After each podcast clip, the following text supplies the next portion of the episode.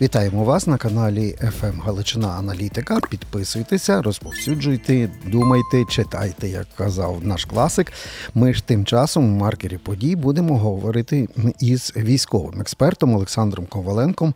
Пане Олександре, вітаємо вас! Слава Україні! Героям слава, доброго дня!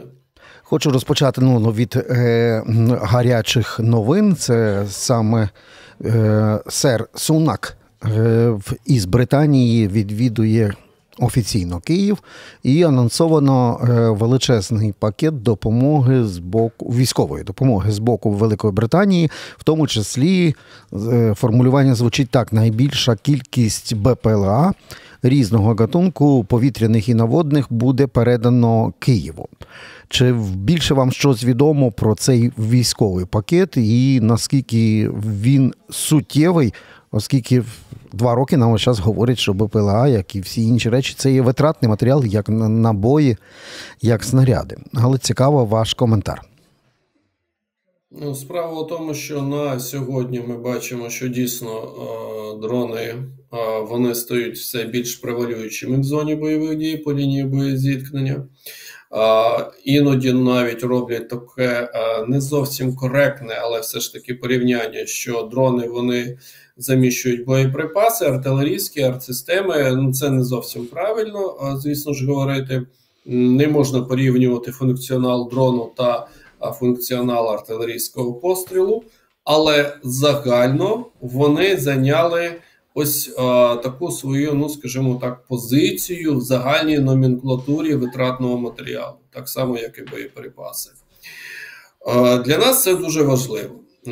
Звісно ж, для мене виникає питання щодо надводних дронів, тому що тут дуже цікавий момент. А до 2022 року Україна не була взагалі е, країною, яка е, розробляла та виробляла тим більше, займалася виробництвом надводних дронів, навіть не е, типу камікадзе, а банально навіть розвідувального типу. При цьому ці можливості були у Франції, ці можливості, ці розробки були у Туреччини, Німеччини і Великої Британії. І тільки саме Україна в 2022 році вивела надводну компоненту свою на рівень передової у питаннях застосування таких дронів, як камікадзе, для ураження ворожого флоту, ворожих військових кораблів. А що саме може передавати Велика Британія? Є багато питань щодо о, цієї компоненти, тому що це можуть бути дрони розвідувального типу, я кажу саме про на, е, морські, а також це можуть бути е, дрони, е, функціонали е, е, такого собі розміновування так, для проведення таких дій в Чорному морі. Наприклад, в них є така система, як Sea-Fox, е, яка йде загальним елементом для, для саме до е, кораблів. Е, мінних е, е, тральщиків е, Sundown. Це їх загальна комплектація, яка дозволяє по принципу, як і ПТРК Джевелін, побачити міну та знищити її на відстані, вже не фіксуючись на неї. Тобто зробив постріл та пливеш собі далі. Е, тому це можуть бути ось такі дрони е, по типу для роз, е, проведення розмінувальних дій, або це можуть бути розвідувального типу. Про те, що в них є якось розвинена саме компонента дронів камікадзе, не чув. Ще є елемент патрулювання. Тобто, коли на морському дроні встановлюється турель, засоби спостереження, відео, відеоспостереження, супутного зв'язку і так далі і її використовують для патрулювання ну близької морської морської зони або річок і так далі. От е, напередодні нашої розмови е, розвідник Буданов так і заявив, що ні Україна, ні Росія не можуть проводити зараз жодні наступальні операції саме через міни і в першу чергу через безпілотники. От в цьому випадку нас зацікавила е, складова безпілотники окупанта. Наскільки вони просунулися за два роки війни, і наскільки це справді смертельно вражаюча зброя для збройних сил України, що ми не можемо проводити наступальні операції, за словами Буданова? Ну, вони використовують ті ж самі компоненти, що і ми у питаннях повітряних дронів. А якщо ми не беремо до уваги, звісно ж, компоненту шахет 131 136 то все інше це вже дуже добре нам розвідувальна або саме або розвідувальна компонента, Орлан 10, картограф, або це китайські БПЛА, FPV-дрони, які використовуються за тим самим функціоналом, що і використовуємо і ми, тобто для скидування боєприпасів на техніку, на позиції або для безпосереднього тарану у форматі дрона Камікадзе, коли вибуховий, е, вибуховий пристрій він доєднується до цього дрону. Це може бути, наприклад, боєприпас ПГ-7, це кумулятивний постріл для РПГ-7 або щось інше. І е, таким чином е, відбувається процес ураження або техніки, або е, позицій. Е, у росіян у цьому є навіть перевага. Е, не е, креативна, я б сказав би так, а саме кількісна, тому що е, росіяни замовляють одразу у китайців великі партії дронів. Одразу там 100 тисяч, 300 тисяч.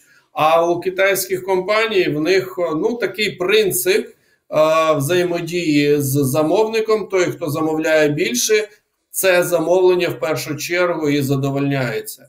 І тому росіяни раніше отримують більшу кількість дронів, аніж можемо це собі дозволити. Ми тому, що ми, якщо замовляємо, то в нас значно менше. Ну в нас обмежені значно більш обмежені фінансові можливості.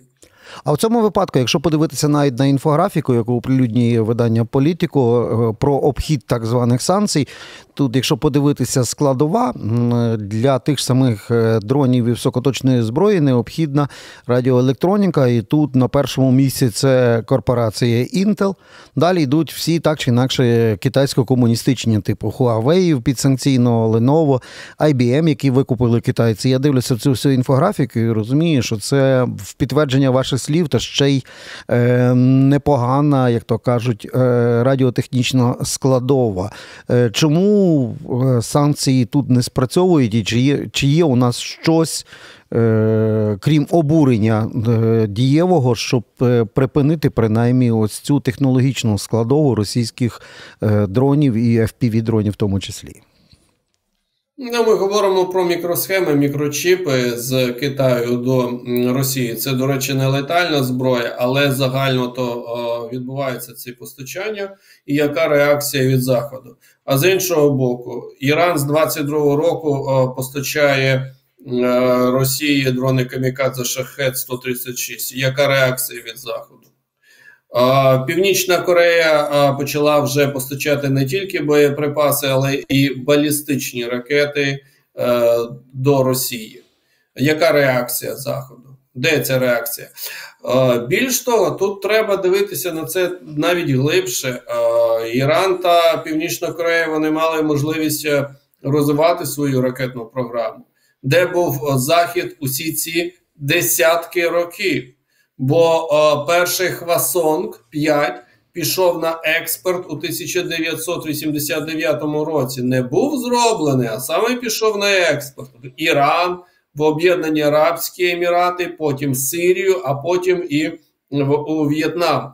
Тобто, навіть на той час е, Північна Корея мала можливість не тільки виробляти, а ще й експортувати свої ракети в інші країни в режимі диктаторського тоталітарного типу. Тобто, де реакція Заходу? Про що й мова? Що на сьогодні Захід загально це більш така собі конгломерація стурбованості, але не якихось жорстких дій, як би це було, наприклад, за часів Рональда Рейгана або Маргарет Тетчер. Пане Олександре, але дивіться, ну то якось якось воно виходить подвійно. Е, Сьогодні вночі понад 60 е, об'єктів в Ємені були е, точково і потужно уражені. Понад 100 е, різних типів ракет від е, Тамагавк і, і до інших було запущено в Ємені. Це хусити, це, е, скажімо так структури, які корелювалися ще рускими з часів Радянського Союзу, плюс Іран в, в ними воює. Це маємо приклад на Червоному морі в буквальному розумінні порушення міжнародного законодавства, піратство, тероризм і інші дії з боку ось цих курованих Іраном і Росією єменських хуситів. І тут чіткий удар, ніякої стурбованості, просто гоп, і декілька країн разом, в тому числі Арабський Бахрейн, плюс Нідерланди, Австралія, е, поправте мене ще в Британії і США, може когось я забув, але це дуже точковий і рішучий удар. Тут зразу виникає питання, чого ж так не діяли, коли виникали такі ж самі, а може менші навіть загрози з боку Північної Кореї чи Ірану, або навіть більші загрози. Там, крім стурбованості, нічого. Тут високоточні удари. Ну, це питання, скоріш, все ж таки, не до мене, а до тих, хто приймає в Білому домі відповідні рішення. Чому а ви собі як пояснили? А, ну, а, по-перше, якщо ми говоримо про єменських хуситів, то у єменських хуситів немає ядерної зброї, угу. як, наприклад, у Північної Кореї. Це перший момент. Другий момент: єменські хусити не мають спільного кордону з Ізраїлем як має е, Північна Корея з Південною Кореєю. І нема такої загрози того, що вони можуть там е, розпочати масштабні бойові дії безпосередньо проти цієї країни, яку підтримують США. І найголовніше, а ми зараз говоримо про ці удари, які були цієї ночі нанесені по території Ємену. А де були усі ці коаліційні сили до того? Коли ємінські хусити демонстрували постійно не тільки свій взаємозв'язок з Іраном, але запускали свої балістичні ракети по Саудівській Аравії. Це було декілька років тому. Вони запускали по Саудівській Аравії свої балістичні ракети, намагаючись уразити не тільки нафтові родовища підприємства, а й аеродром, е, міста е, Саудівські і так далі. Е, чому не реагували тоді ці коаліційні сили? Вони почали реагувати тільки зараз, і більш того, е, з ну досить серйозним гальмуванням. Я не можу сказати, що це якась досить реакція така потужна та швидка своєчасно, тому що ємінські хусити вже неодноразово ще в 23-му році запускали свої балістичні ракети в напрямку Ізраїлю і в повітряному просторі Ізраїлю їх збивали. А Ізраїль це один з історичних партнерів а, США на Близькому Сході. Тому. М'яко кажучи, так, запустили ракети по Ємену, молодці, але все одно вони досить серйозно у цьому питанні гальмували. Угу. Що ж я кажу? Нема рівня рішучості на сьогодні в західному світі. Дуже багато аморфності, толерантності. Та якогось м'якотілості. Добре, від геополітики і міжнародної безпекової ситуації все таки до нашого поля бою і до наших фронтів. Ем, з візитом в Балтійських державах е, президент Зеленський не один раз, навіть двічі, так чи інакше говорив про масштабний наступ русських, який готується. І дослідно він казав, що готується до чогось глобального вже десь в березні, після так званих е, виборів Путіна, які Путін собі призначив на весну. В цьому випадку, чи, чи це, ну, як то кажуть, фігура. Мови для того, щоб союзники не розслаблялися, чи реальна загроза, яку вже бачать наша та іноземні розвідки? Скажу наступним чином: е, ця загроза буде зберігатися ще довгий час, е, але е, станом на сьогодні ми бачимо активізацію їх по лінії фронту, яка саме причиною якої є, саме так звані вибори в Росії. Для їм для того, щоб продемонструвати успішність цієї так званої СВО, і тому, що ось Путін він правий. Він знає, що робить. Отже, бачите, ми поступово крок за кроком, так, не Київ за три дні, але Мар'їнка за два роки. А якщо бути коректнішим та точнішим, за з 2014 за 10 років. Але Мар'їнку все ж таки захопили. Зараз ось трошки-трошки захопимо Авдіївку. Ще один такий місто мільйонник, промисловий центр, логістичний вузол і все таке інше, на який було спрямовано десятки тисяч особового складу. І так далі. Тобто їм потрібно буде продемонструвати якийсь результат. А що буде після демонстрації результату, і після того, як закінчиться це перформанс під назвою а, вибори президента? А після цього розпочнеться масова мобілізація. Та що після масової для чого? Для компенсації втрат, формування нових підрозділів для відновлення боєздатності підрозділів і так далі, і таке інше. Як тільки цей процес завершиться, розпочнеться, звісно ж, нова хвиля. А наша розвідка і наші військові кажуть, що у них і так зараз е, ситуація з е, немає, як то кажуть, голоду майже півмільйона перебуває особового складу на окупованих українських територіях, що дозволяє русським, на відміну від Збройних сил України, проводити регулярну планову ротацію передових загонів, посилювати, перегруповувати і так далі. В цьому випадку для чого їм ще якась додаткова мобілізація, якщо їхній контингент вже більший ніж навіть війська вторгнення 22-го року. Ну тут все дуже просто. 22 рік вторгнення війська російських окупаційних військ були 180 тисяч. Ну от, а зараз зараз в них загальна кількість угруповання більш ніж 460 тисяч. Тобто, ми розуміємо, що це майже в 2,5 рази більше. А, Які здобутки були 180 тисяч за три місяці в 2022 році, і які здобутки 400-460 тисяч протягом всього 2023 року? Просто порівняємо, давайте. Територіальні здобутки. Ну, ми, ми ж пам'ятаємо невеликою групою, але довгими колонами. Фактично, весь південь в лічені години. Е, під Києвом в лічені дні. Чернігівщина, Сумщина, ну і просування на сході. Неймовірні здобутки ну, так були питання, в них 20 Чому вони році. зараз теж саме не можуть повторити, маючи 460 тисяч особового складу? У чому ну, проблема? Тоді проблема полягає у тому, що, по-перше, відсутня професійна компонента. Та ну називаємо її так, яка була використана в 2022 році, вона майже повністю знищена. Елітні підрозділи на а, а, саме створення яких та формування яких йшли роки. Зараз там воюють переважно саме мобілізована компонента, мобілізовані, на підготовку яких йде 3-4 місяці, а навіть і менше. Нещодавно біля Куп'янська, в Куп'янському напрямку, біля Синьківки, взагалі було захоплено полоненого, який два тижні тому був мобілізований. Тобто два тижні на підготовку це не що. Це перший момент. Другий момент. Майже всі їх підрозділи не мають повної штатної комплектації за технікою. Кількісно вони мають штатну комплектацію, повнення підрозділу, тобто рівня рота, батальйон і так далі.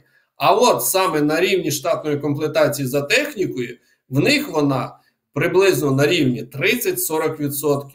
Не вистачає техніки. У той час, як в 2022 році, там була комплектація 95-100% кожного підрозділу.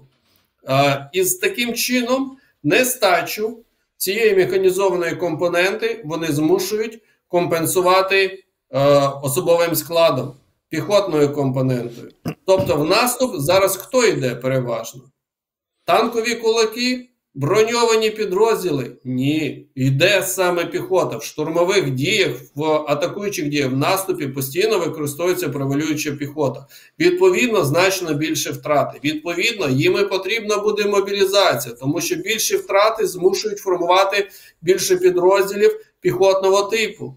А механізованої компоненти, яка б могла зменшити цей показник втрат, в них нема. Отже, це такий собі урабороз, це замкнуте коло. Вони змушені відправляти ще більше піхоти в штурми, але при цьому мобілізувати ще більше людського ресурсу, щоб компенсувати ці втрати, тому що ці втрати автоматично зростають. Олександр, маємо не так багато часу. Якщо можна зараз, отак е, більш е, в режимі Бліц по по важливих певних параметрах. Е, параметр номер один вже достатньо довгий час, попри те, що змінилася погода, і вона дозволяє, нема кораблів російських в Чорному морі в акваторії і ракетоносіїв. В чому причина? Е, логістика. Е, вони, коли тікали з Севастополя, вони е, перейшли на південно-західне узбережжя Росії. Переважно це їх пункт базування це Новоросійськ, також там uh-huh. частково Геленджик, Анапа, але переважно це Новоросійськ. А там відсутня інфраструктура для забезпечення усіх цих та, яка є в Севастополі. Та, та, яка є в Севастополі і в Керчі. Зрозуміло. Далі. Так, саме база. Та. Беремо лівий берег Дніпра. Ми ми завжди намагаємося зберігати певну інформаційну тишу, щоб не нашкодити, але плацдарм біля кринок е, і ні туди, і ні сюди. Це те, що скаже людина, яка дивиться за тою історією вже тижнями. Е, Логістично страшенно складно щось допомагати нашим героям з другої сторони, і просуватись далі вперед неможливо, бо туди сконцентрована достатня кількість. Е, русських, плюс е, напрямок на Крим, як кажуть нам, е, найпряміша лінія туди. Це лінії мінування, це потім буде ближче до Криму ще лінії е, Суровікіна і так далі. Тобто ми маємо тут класичну ситуацію Цуцванг чи як? Ні, ми на сьогодні маємо там ситуацію, коли саме цей плацдарм дає нам можливість. Е, постійно знекровлювати ресурс е, групи військ Дніпро. Угу. Тобто, е, наша мета на сьогодні цією присутністю створювати такі умови, щоб вони втрачали більше ресурсу, аніж втрачаємо ми. Це класична саме та тактика, яка буде використовуватись силами оборони України. Ну як на мене першу половину 2024 року, тобто використовуючи менший ресурс для знищення значно на порядок більшого ресурсу ворога. Е, бачимо, що немає ніякого у них принаймні снарядного голоду по важливих для них напрямках. Це є Лимано-Куп'янський, Бахмутський і Авдіївський. І в цьому випадку е, чи буде в найближчий час у них результат, оскільки е, йдуть так звані м'ясні штурми в переміжку із важкою технікою, коли дозволяє, коли підмерзає. І відповідно авіація, керовані бомби, плюс артпідготовка, а потім малими групами на броні або пішки, чи вдасться їм в найближчі е, місяці ось по цих трьох напрямках просунутися? Бо ми бачили на певних ділянках свого часу, як завдяки таким жуковським е, штурмам м'ясним їм вдавалося просуватися метр за метром. Ну, вони і будуть просуватися і надалі. І знову ж таки, це треба сприймати як належне, тому що та тактика, яку ми зараз обираємо, вона не е, буде фіксуватися на закріпленні за якусь територію.